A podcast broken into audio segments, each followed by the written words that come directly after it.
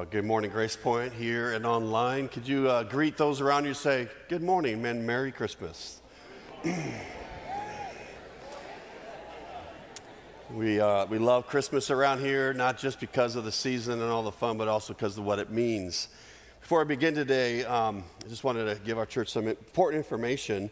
Uh, if you have ever watched the TV show back in the day called MacGyver, or the young MacGyver that came out um, for a while, recently. Um, he has ability to fix broken things with uh, unique uh, instruments like duct tape, baling wire, wire, and paper clips.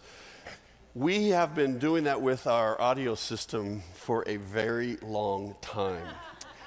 And it is absolutely because we've been praying as, a, as, a, as a, a worship team and staff that God would not allow our system to crash on a Sunday morning during our services. It has crashed on Sunday mornings, way in the early mornings, but it has been crashing, crashing. So we, as a church, because of generous people who just faithfully give uh, their tithes and their offerings, we were able to put. We're going to put a major, major investment into our audio system. So um, well, I need your prayers. Yeah, we can thank God for that. It is a huge answer. Um, we, we, we try to get on the calendar as soon as possible. They're going to come starting tomorrow. Um, so we it is a is pretty major overhaul. I need your prayers for that. That the system will go in great. A lot of lot of technicalities and details. But just want to let you know um, in the room and also online. Next Sunday morning, most likely we'll have a portable sound system. So uh, pray for ask for your grace and understanding. Um, online, we are doing what we can to have like a Facebook Live or a live uh, uh, YouTube on our YouTube channel, but it won't have all the cameras and stuff. It's going to be very, very basic for online um, because our whole system is, is you know, under wraps. And it needs to be ready by Christmas Eve services. So, so we need prayer for that as well. So I'm thanking God for his provision, thanking God for his um, just so many who are generous in their giving. But uh, this, is a, this is already a crazy, stressful time. It's been on steroids. So pray for our team as well. We're on a Christmas series called The Dividing Line. When the birth of Jesus came, it was the dividing line of the human calendar. It separated BC before Christ and, and AD of the year of our Lord, starting you know, with the birth of Christ.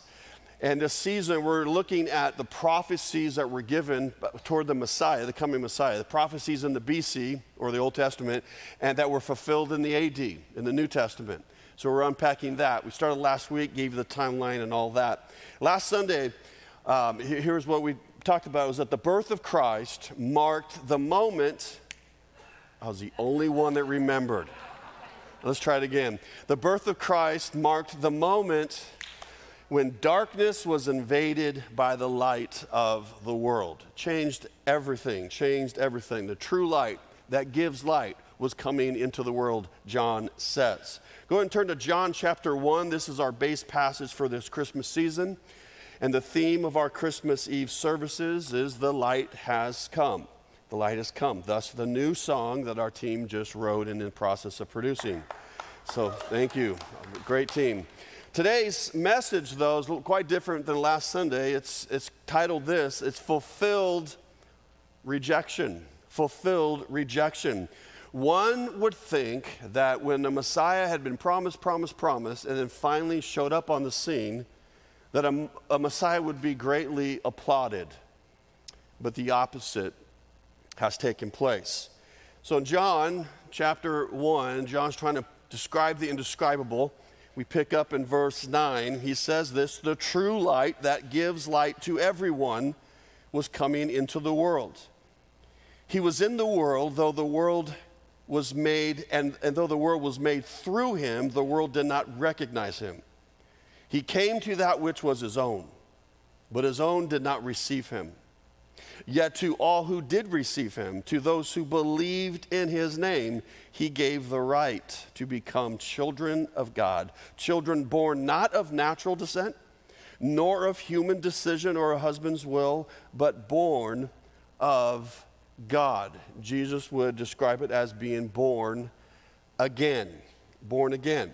So let's look at uh, verse 11 a little more carefully. It says, He, Jesus, came to that which was his own, meaning his own people, the Jewish people, but his own did not receive him. His own did not receive him. And so that's, that's where we're at. But this was prophesied. This was prophesied. So, um, Go ahead and the central point is, I'm, I'm, no, I'm, yeah, I'm, I'm, I'm on, on track. Okay. The central point is this the Old Testament predicted this. It predicted that the coming Messiah would be rejected.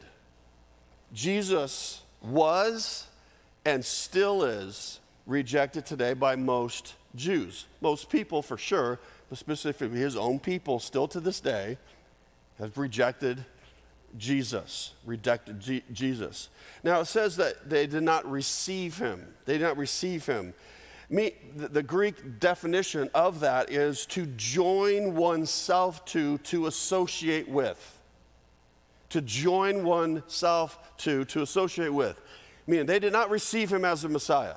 In fact, we talked about this in the spring. Jesus' own brothers and sisters did not receive him as the Messiah until after the resurrection. But before that, they mocked him. They, they you know, made fun of him even. In Nazareth, his hometown, his neighbors, his distant relatives, his close relatives rejected him as Messiah. But this was predicted. This was foretold in the Old Testament. So here's one of the passages, Psalm 8, 118. It says this The stone the builders rejected has become the cornerstone. The stone that the builders rejected, the religious leaders at that time, they rejected him, but Jesus has become the cornerstone of our faith, of our faith. Now, after Jesus died, was buried, rose again, then and hung out for a while, then ascended back to heaven, and the church started. And the church started, well, these people now, they, they were believing that Jesus did, was telling the truth, and they have proof. And the church, be, church began to uh, grow and explode, and they didn't have their own place, they didn't have buildings yet. So they gathered in Jerusalem, they gathered at the temple, because that's what they grew up as little boys and little girls in Jewish families. They went to the temple. And one day, Peter and John were walking to the temple, and they saw a guy they had seen all of their life almost uh, begging outside uh, the temple because he was crippled, he was lame, and he was asking for money. Peter and John stopped and said, We don't have money. We don't have silver, we don't have gold, but what we do have, we want to give to you. And Peter looked at that man and said, Rise up and walk. And Peter grabbed his hand, lifted him up, and for the first time, either in his life or in decades, his legs worked again. In fact, he started jumping, probably high fiving before high fiving was invented, and he was jumping around. Oh my goodness, oh my goodness, oh my goodness. And everybody saw this. The word spread like crazy, and it went to the Pharisees, and the Pharisees said, Whoa, whoa, whoa, what's going on here? So they gathered.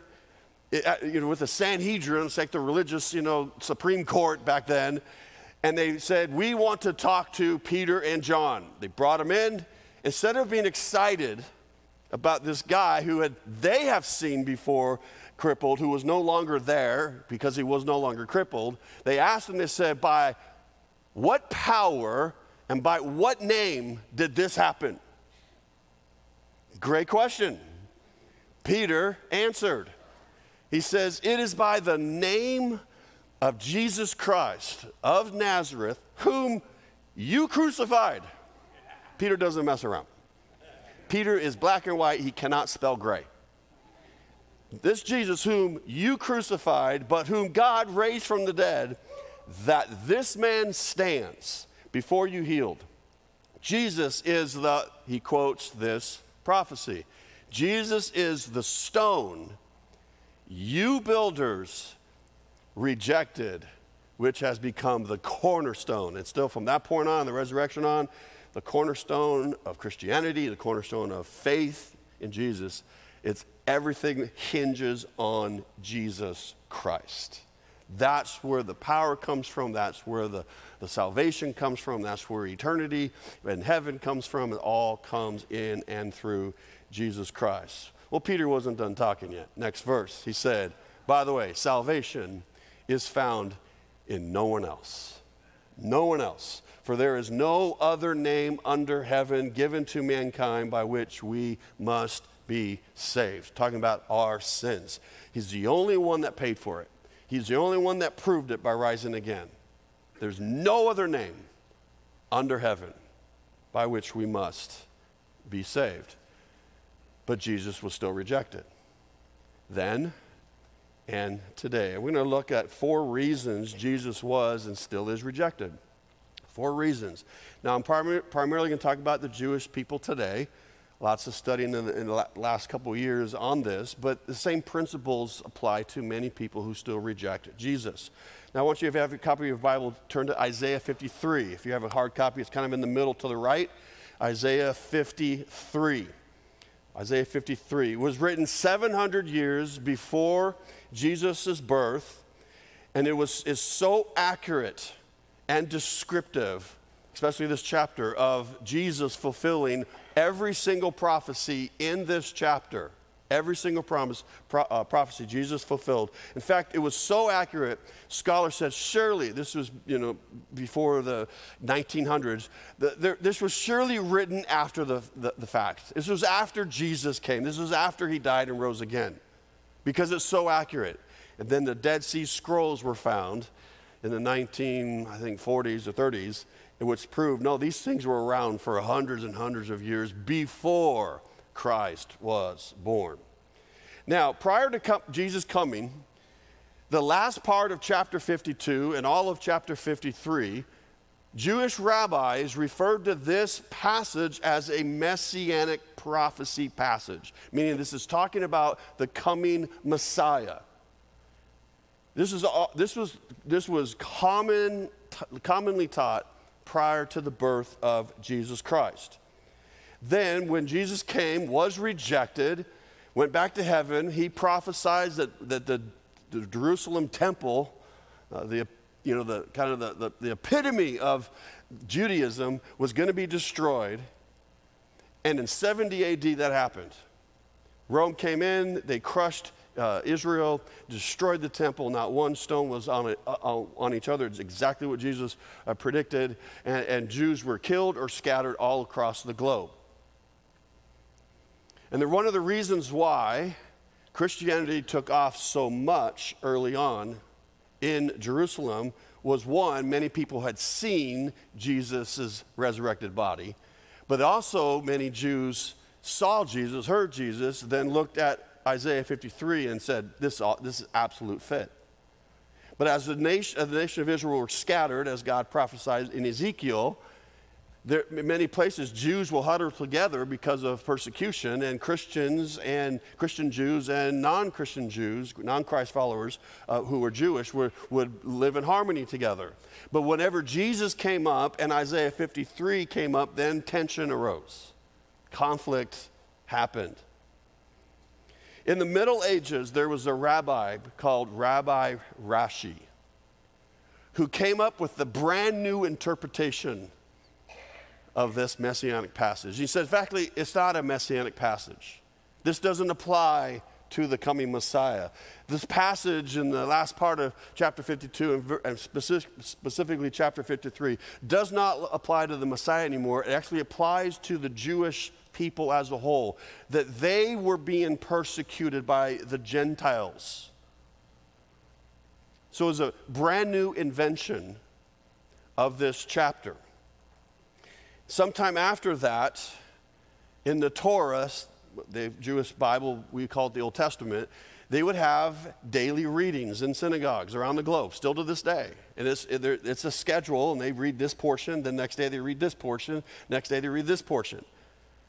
And some, sometime after Rabbi Rashi had a new interpretation of Isaiah 53, they called it the forbidden chapter.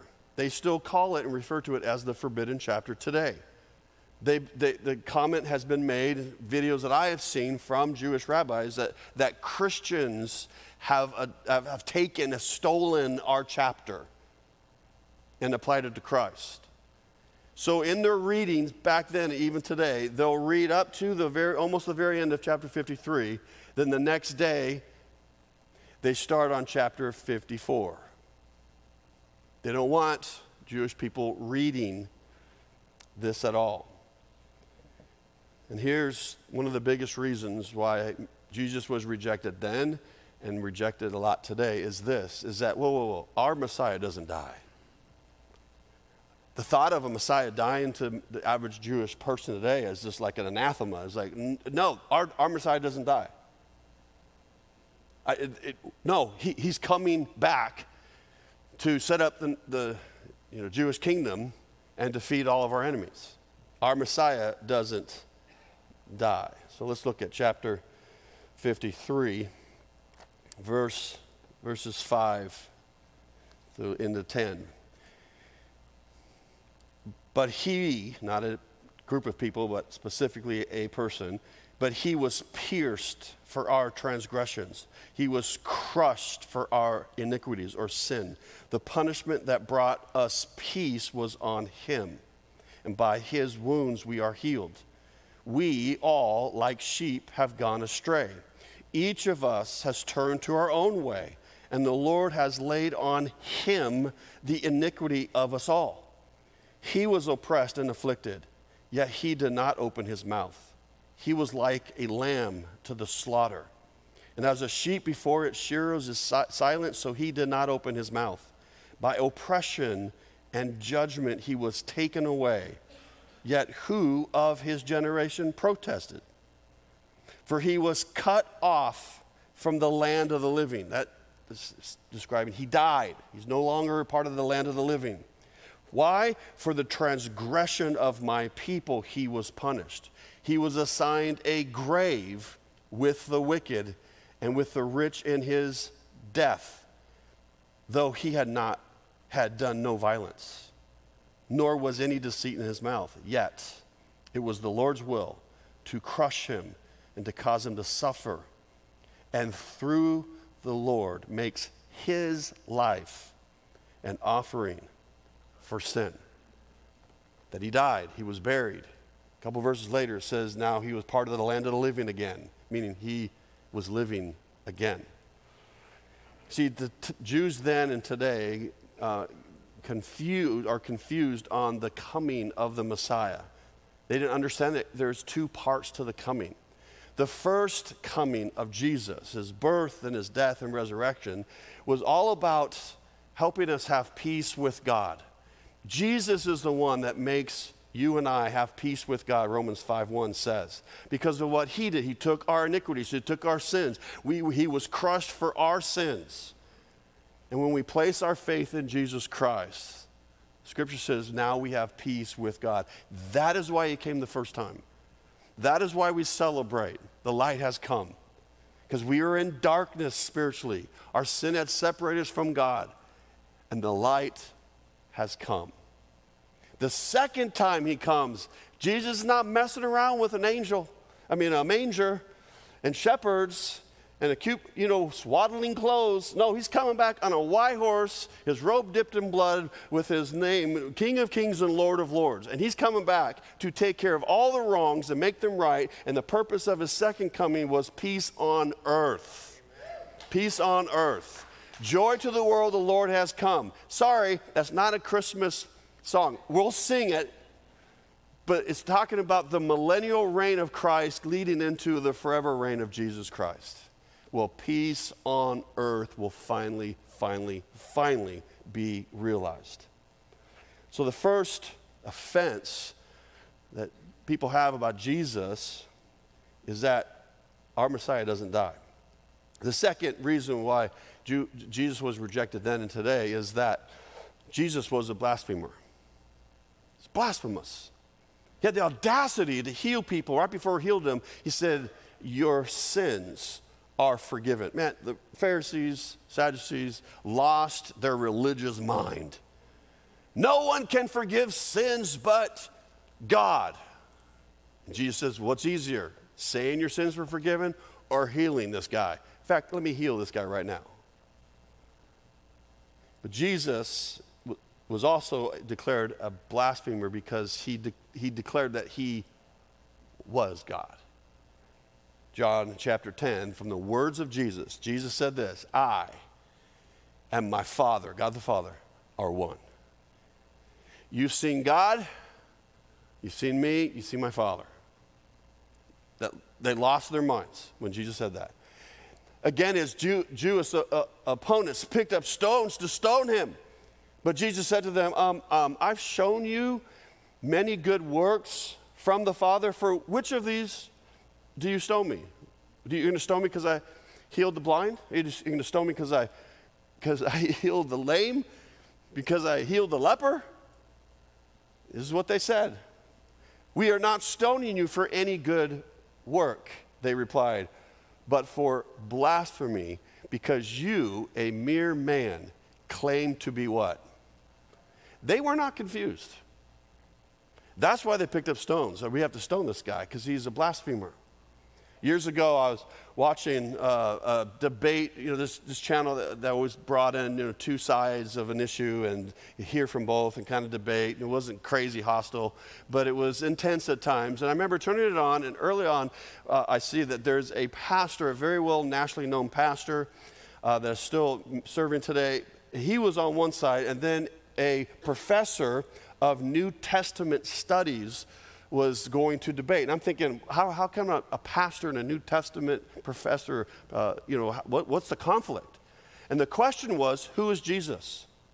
He asked the pastor first, who is Jesus? And he replied, Jesus is who he claimed to be the Son of God, the incarnate God, meaning God in the flesh. And the professor was asked, well, who is Jesus? He responded to the pastor and saying, I, found, I have found nowhere in the New Testament that Jesus ever claimed to be God. I am now yelling at my TV. Have you ever done that? I'm yelling at my TV. How can you be a professor of New Testament studies? Obviously, you have never read it.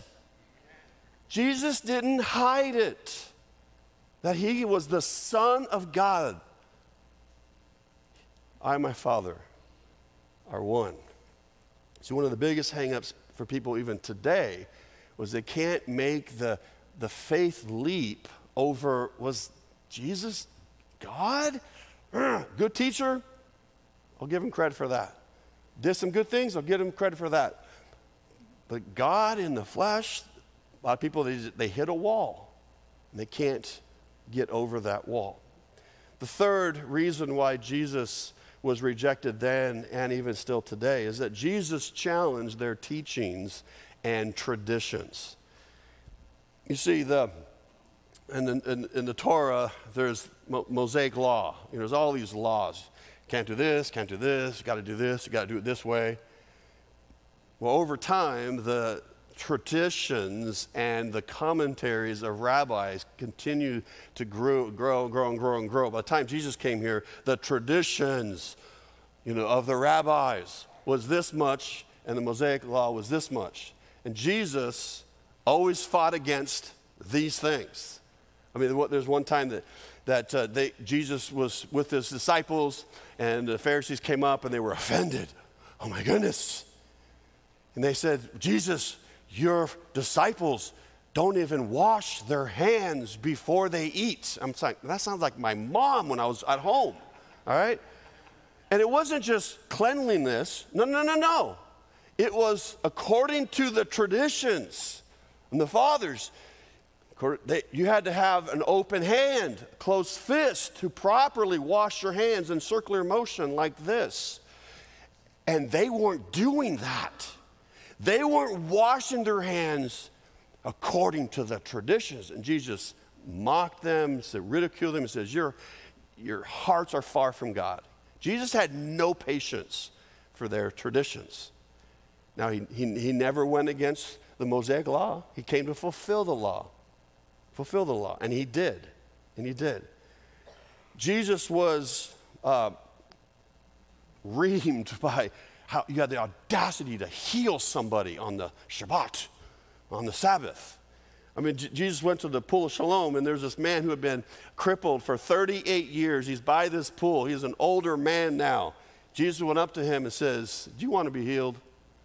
And it's like, duh. He's like, Yes, Jesus healed him on the Sabbath. And he stands up, and Jesus says, Take your mat and go home. The man was overjoyed. Didn't even know the, who Jesus was, the name of Jesus. And that man got in trouble with the religious leaders because he was carrying his mat. See how crazy these traditions were? Jesus was rejected because he hung out with sinners. I'm glad he hung out with sinners because I'm a sinner. Jesus hung out with tax collectors. I won't make any IRS comments. But Jesus is still challenging people's interpretation, their interpretation of God's word. And it's challenging, it's debatable. In fact, Jesus was very clear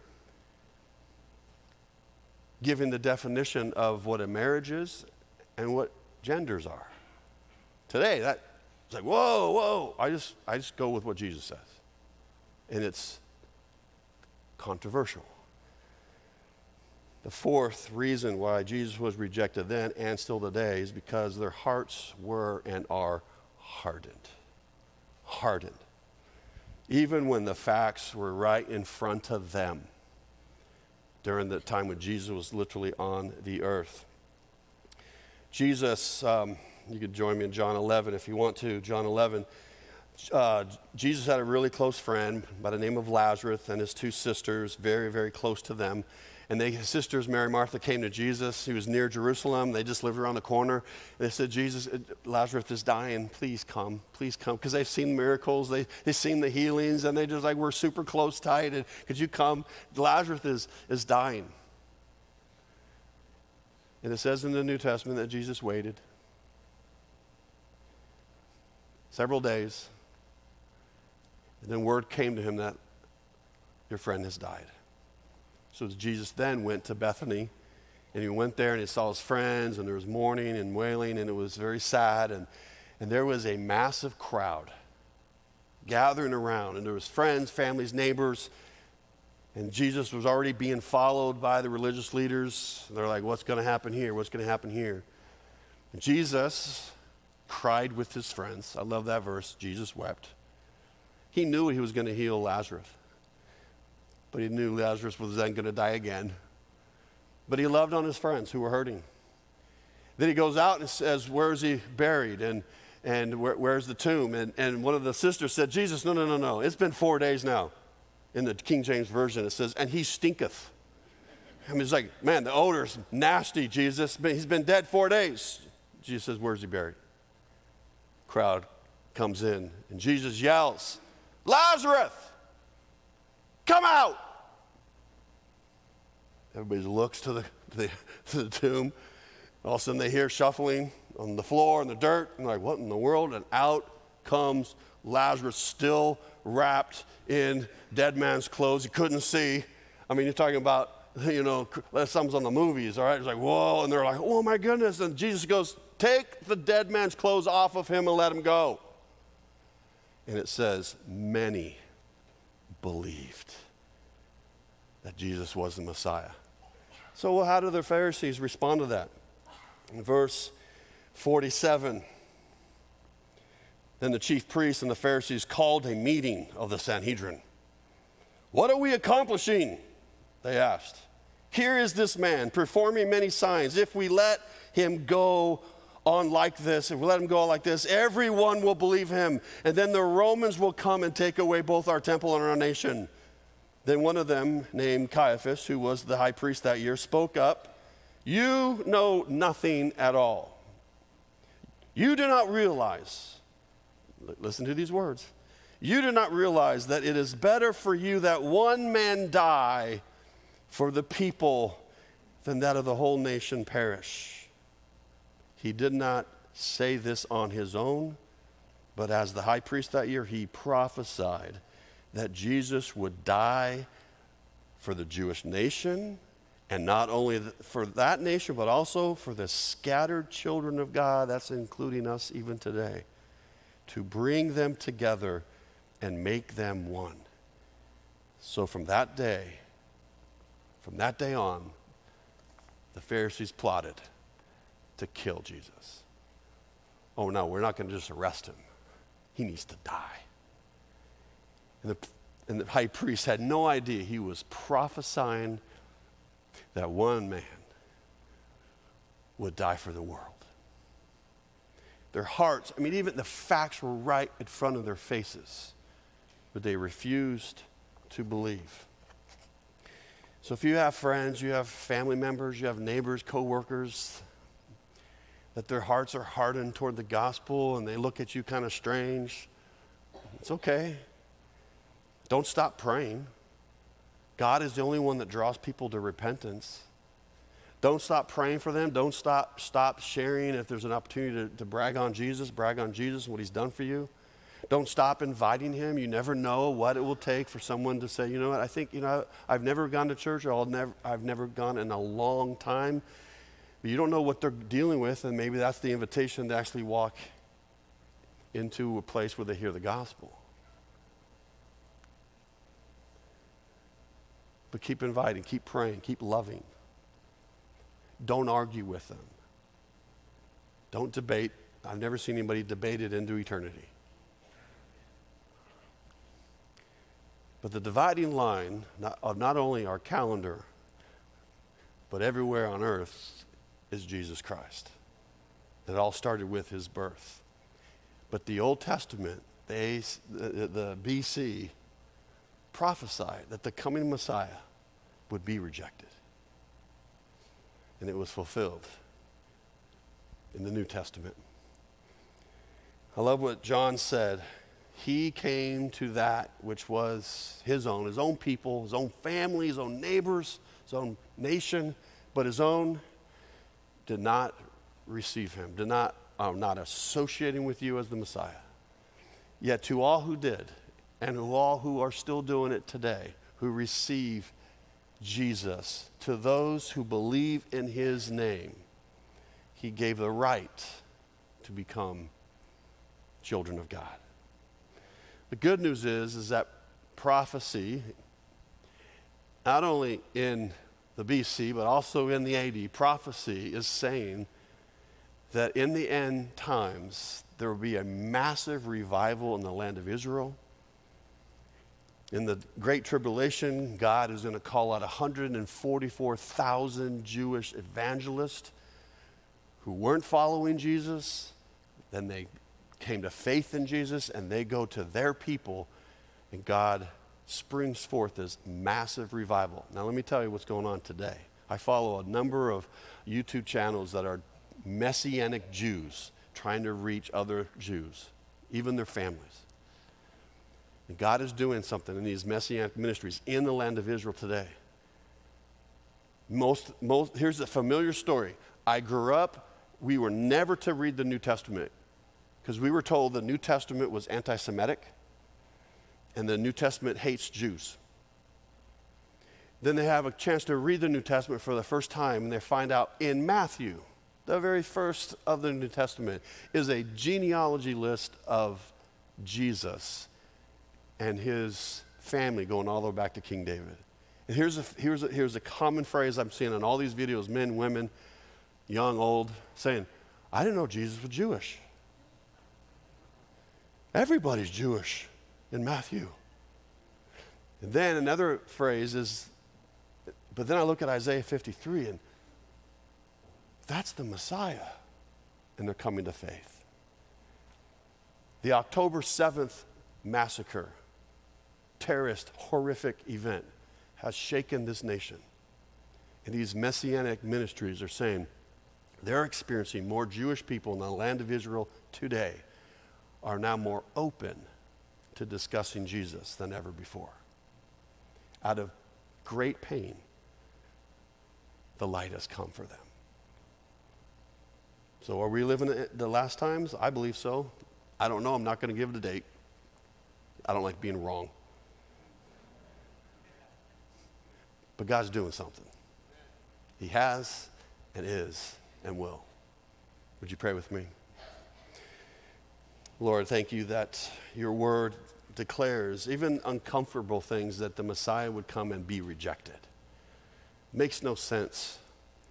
For all that Jesus said and all that he did and all the miracles, all, all the raising of dead people and healings, and many people right there, they, it was right in front of them, but their hearts were hardened. Even today, hearts are hardened about Jesus. I pray that you continue to draw people to a saving faith place their faith in Jesus Christ, the promised Messiah who came the first time and is going to come again. Thank you, Lord. In your word, it says there, there is coming a day where every knee will bow and every tongue confess that Jesus indeed is Lord. And Lord, we ask you to use Grace Point Church in the area that you've placed us to be a beacon of the gospel so that people can hear about Jesus, meet him, learn about him, and then follow after him. Lord, even use Christmas Eve services for your glory, for adding to your kingdom. We pray this in Jesus' name. Amen.